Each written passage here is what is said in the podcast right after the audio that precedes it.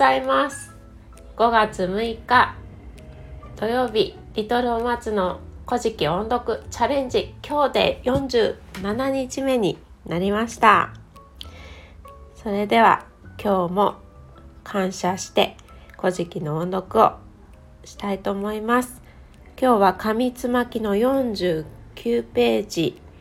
12行目から50ページを音読します。ここにやそがみまぎおいいたりてやざしこうときに木の股より茎逃してのりたまいけらくすさのうのみことのまします根の片すくにに舞向かうべし。必ずその大神はかりたまいなんとのりたまいき。彼ののりたまいしみことのまにまにスサノオノミコトの身元に舞い至ればその娘すせりび姫いでみてまぐわして愛たまいて帰り入りてその父に間をしけらく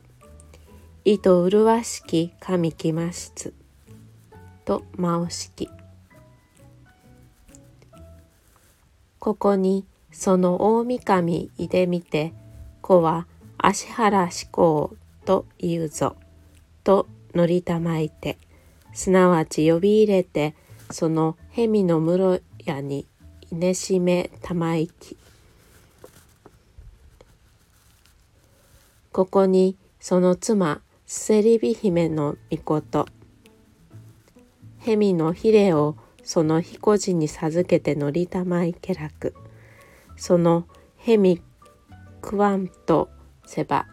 このひれをみたびふりて打ち払いたまえ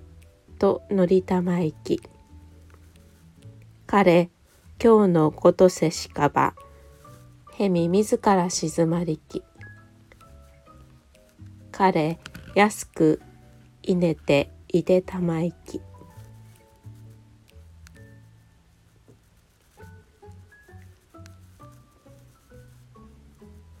これで音読を終わります。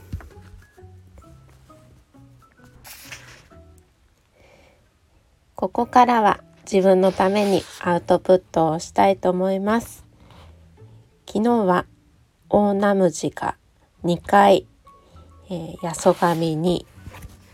殺されてしまいましたが最後は、えー、大ナムジの母に助けてもらって生き返りました。そして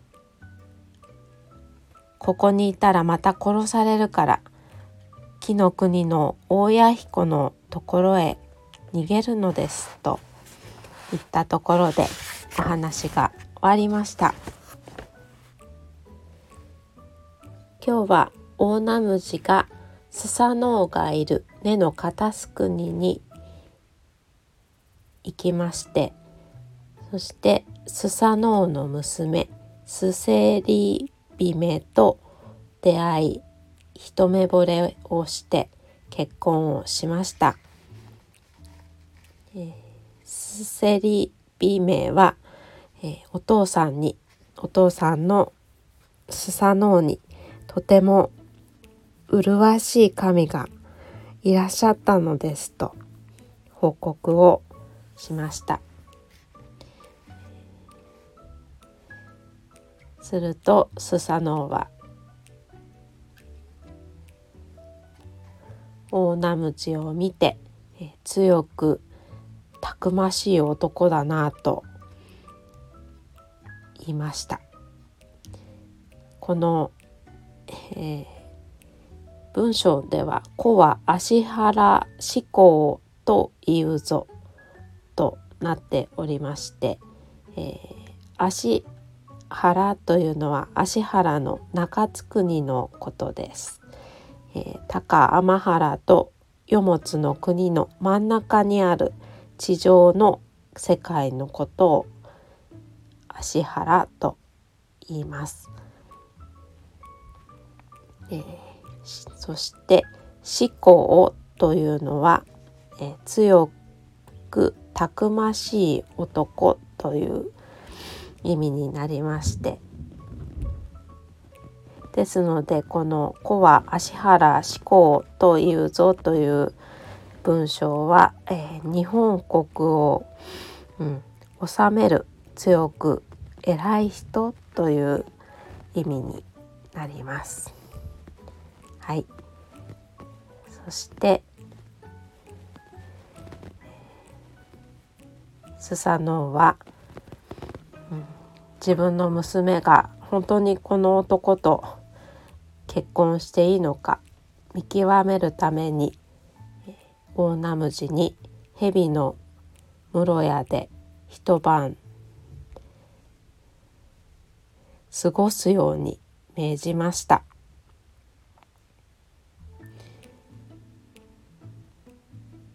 すると娘のスセリピメは、えー、オナムジに首から肩にかける布をヒレと言うんですがヒレを、えー、オナムジに渡して、えー、もしこのこの部屋にいる蛇が噛みつこうとしたらこのヒレを3回振れば追い払えるわと。あの襲われない方法をこっそり教えてあげました。そしてその方法を本当に試してみると蛇はおとなしくなって静まりました。そしてオナムジはその晩ぐっすりと眠ることができましたと。そこでお話が終わりました。やっぱりこのスサノオは 結構やんちゃなねあの人でしたが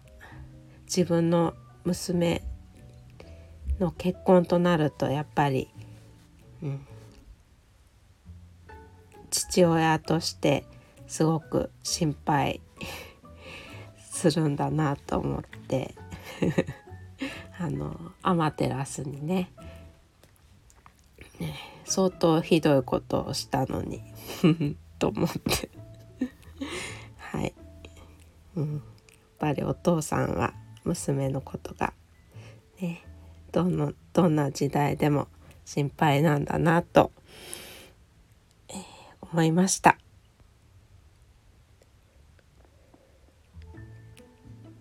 今日は仕事の後職場の近くに旦那さんと息子が迎えに来てくれまして公園で少し遊びました。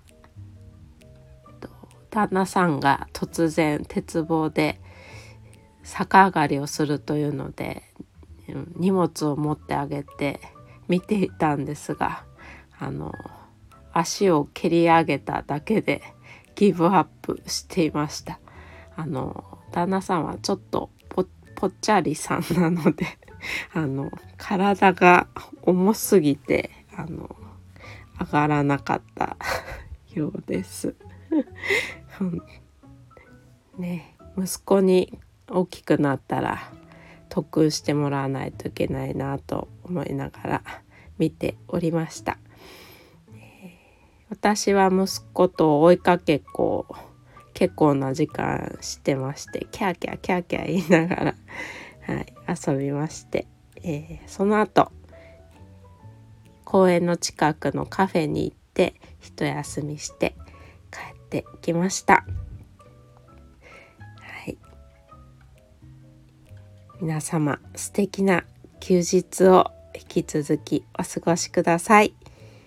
はい、今日もお聴きくださいましてありがとうございました。